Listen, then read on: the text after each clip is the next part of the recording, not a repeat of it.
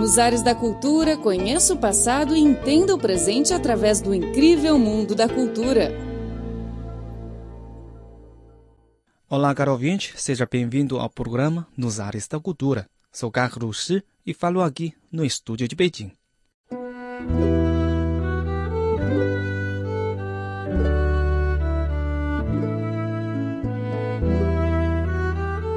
Quanzhou é uma pequena cidade portuária na província de Fujian, na costa do mar Donghai, da China. Ao chegar aqui, a primeira impressão que se tem é que esta cidade não é muito diferente de outras da China de hoje, mas Quanzhou é singular em tranquilidade e conforto. Uma brisa fresca vem do mar afagar as suas ruas estreitas, onde os pedestres caminham despreocupados. Parece bem distante do barulho e da inquietação de Beijing ou Guangzhou. Atualmente, o nome Quanzhou não evoca muita coisa, mas há mais de mil anos, durante a dinastia Song, seu antigo nome, Citong, que costumava ser grafado Zeitung, era conhecido por quase todos. Citong é a palavra chinesa para elitrina, também conhecida como árvore de coral, uma espécie que dá flores de um vermelho vibrante. Estas árvores, então abundantes, deram à cidade o seu nome.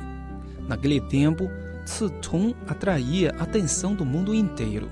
Ali começava a roda da seda marítima, tão célebre quanto sua contraparte terrestre. Em 1992, a Unesco declarou Quanzhou o único ponto de partida no extremo oriental da roda da seda marítima na China. Ao caminhar pelas ruas de Quanzhou de hoje, talvez não se veja a cidade em seu antigo esplendor, mas ainda é possível apreciar a riqueza cultural que a Roda da Seda Marítima deixou como legado. Quanzhou é a única cidade na China comparável a Xi'an em abundância de tesouros históricos. Alguns traços do antigo esplendor podem ser encontrados em seus tijolos mosqueados e telhas esmaltadas, ou entre as pilastras de seus templos milenares e nos pátios de suas velhas casas. A beleza e as tradições do lugar remontam a milênios. Partindo do centro de Quanzhou, uma viagem de 10 quilômetros leva ao porto de Houzhou, onde há 40 anos uma grande descoberta arqueológica teve enorme repercussão em todo o mundo. Em agosto de 1974, ali foi encontrado um navio naufragado, com 24,4 metros de comprimento e 9,15 metros de largura. Foi resgatadas do navio uma grande variedade de especiarias. Foi resgatada do navio uma grande variedade de especiarias, drogas medicinais e joias, além de pimentas da Índia, frankincensos da Arábia e cascos de tartaruga marinha carnívora do Sudeste Asiático. Eram ao todo 69 itens, agrupados em 14 categorias. Esse navio naufragado é a maior e mais antiga embarcação marítima jamais encontrada na China. Uma extensa pesquisa revelou que o navio retornava de uma viagem ultramarina durante a dinastia Song. Em 1975, a notícia da descoberta foi divulgada pela agência chinesa de notícias Xinhua e reproduzida pela imprensa mundial, descrevendo a recuperação desse navio como uma descoberta arqueológica de importância internacional. Era evidente o grande valor da embarcação para o estudo da história da roda da seda marítima. Um cargueiro de 200 toneladas como esse chegava a levar uma carga equivalente a 700 camelos, os barcos do deserto. No entanto, certamente não era o maior entre os navios das dinastias Sung e Yuan.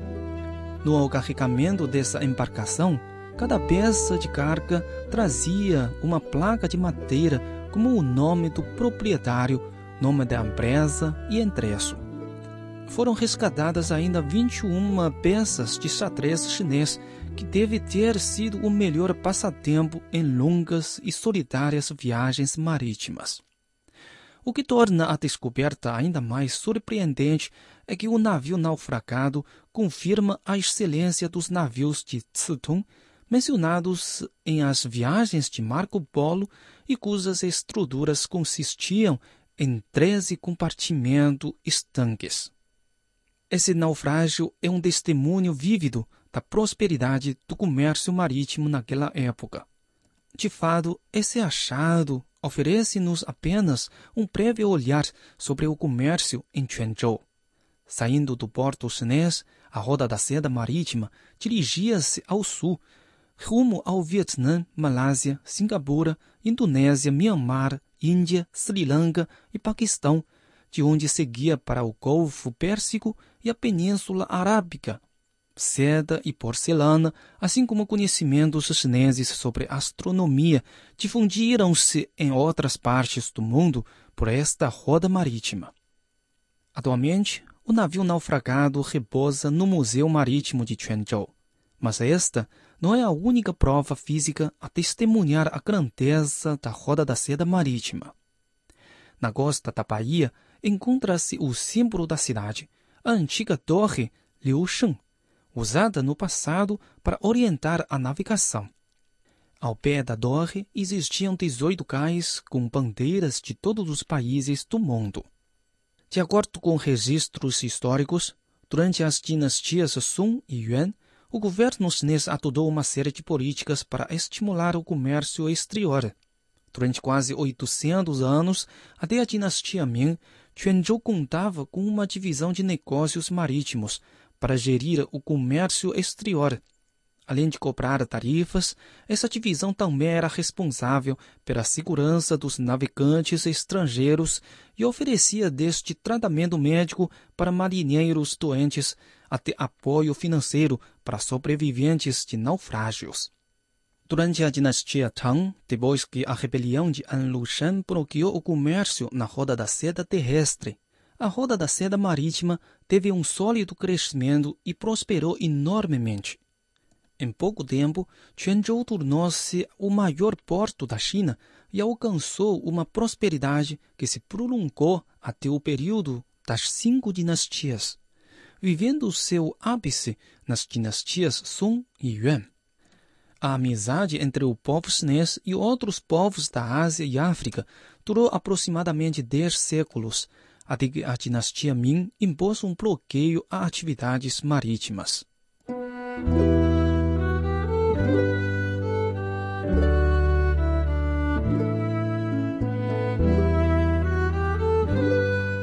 Uma história corrente em Quanzhou diz que um letrado vindo por acaso a esta cidade entrou em um banheiro público e, ao olhar para baixo, percebeu que seu pé direito pisava uma inscrição milenar e seu pé esquerdo pisava uma pedra com inscrição em sânscrito.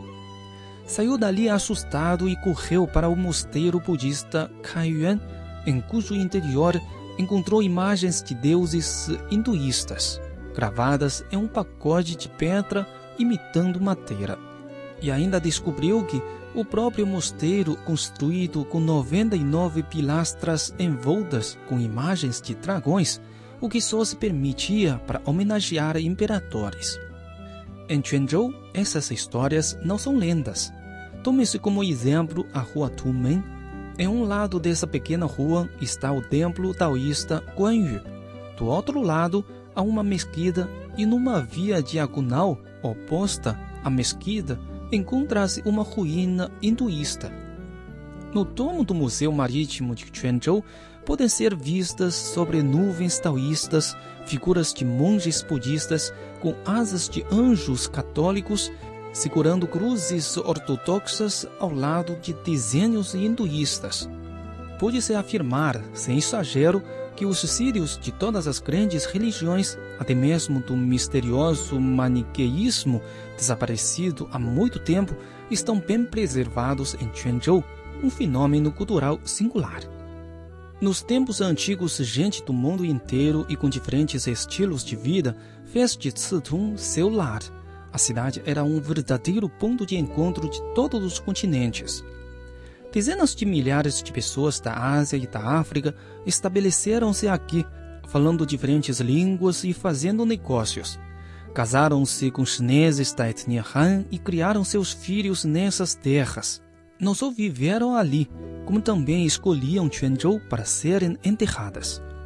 Suas lápides estão gravadas com dizeres em suas próprias línguas. Alguns de seus descendentes vivem na cidade ainda hoje. Esta cidade é um admirável centro comercial. O trânsito em suas ruas não cessa jamais. As comunidades estrangeiras são maiores do que se pode imaginar. Até tradutores de italiano podem ser encontrados pelas ruas. Aqui há os melhores médicos e todo tipo de técnicas sofisticadas. Vi hospedarias, teatros e salões e papéis impressos distribuídos gratuitamente. As mulheres têm os pés amarrados e o chá é ligeiramente amargo. Esta era a Quanzhou descrita no diário de viagem de Jacob Tangona, um mercador judeu italiano do século XVIII. No entanto, muitas outras histórias tornaram-se mistérios eternos. Língua utilizavam os mercadores estrangeiros em suas transações comerciais? Como se relacionavam com a população local? Os mercadores foram por muito tempo a classe mais afastada de Quanzhou mas por que gostavam tanto desta cidade? São questões cuja resposta só se pode imaginar. O ambiente cria o homem, diz o antigo adágio chinês. O mar é o coração e a alma de Quanzhou, e foi o mar que lhe conferiu a atmosfera tolerante e receptiva, típica dos lugares à beira-mar. Nos subúrbios de Quanzhou, as pessoas ainda mantêm o costume de usar conchas para adornar as paredes de suas casas. De acordo com os anciãos daqui, além de proteger os moradores da brisa úmida do mar, esse tipo de construção mantém a casa fresca no verão e aquecida no inverno. Os habitantes de Quanzhou são devotos de Mazu, a deusa do mar. Seus templos estão sempre cheios de incenso e fiéis rezando por um clima favorável. O boom comercial propiciado pela roda da seda marítima forjou o caráter pioneiro e empreendedor dos moradores de Quanzhou. Eles são sagazes e trabalhadores, e o volume econômico da cidade já foi o primeiro da lista na província de Fujian por 14 anos consecutivos.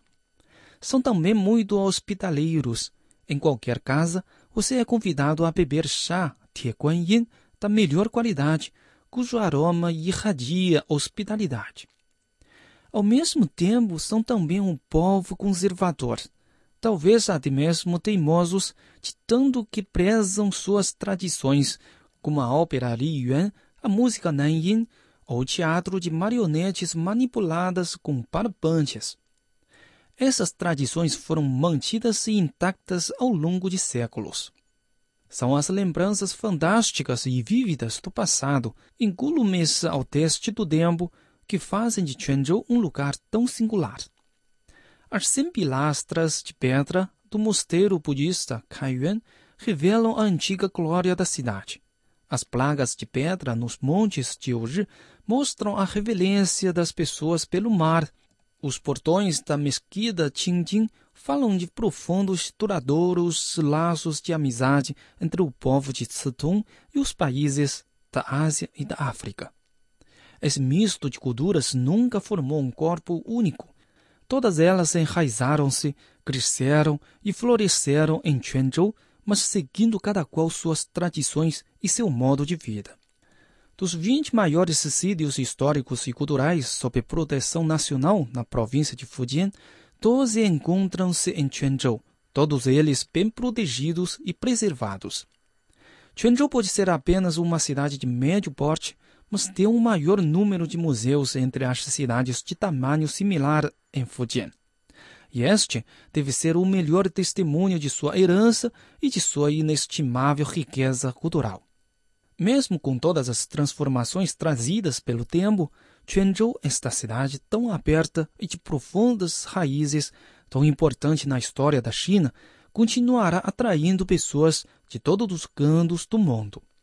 Bom, caro ouvinte, o programa de hoje fica por aqui. Muito obrigado pela sua sintonia e até a próxima.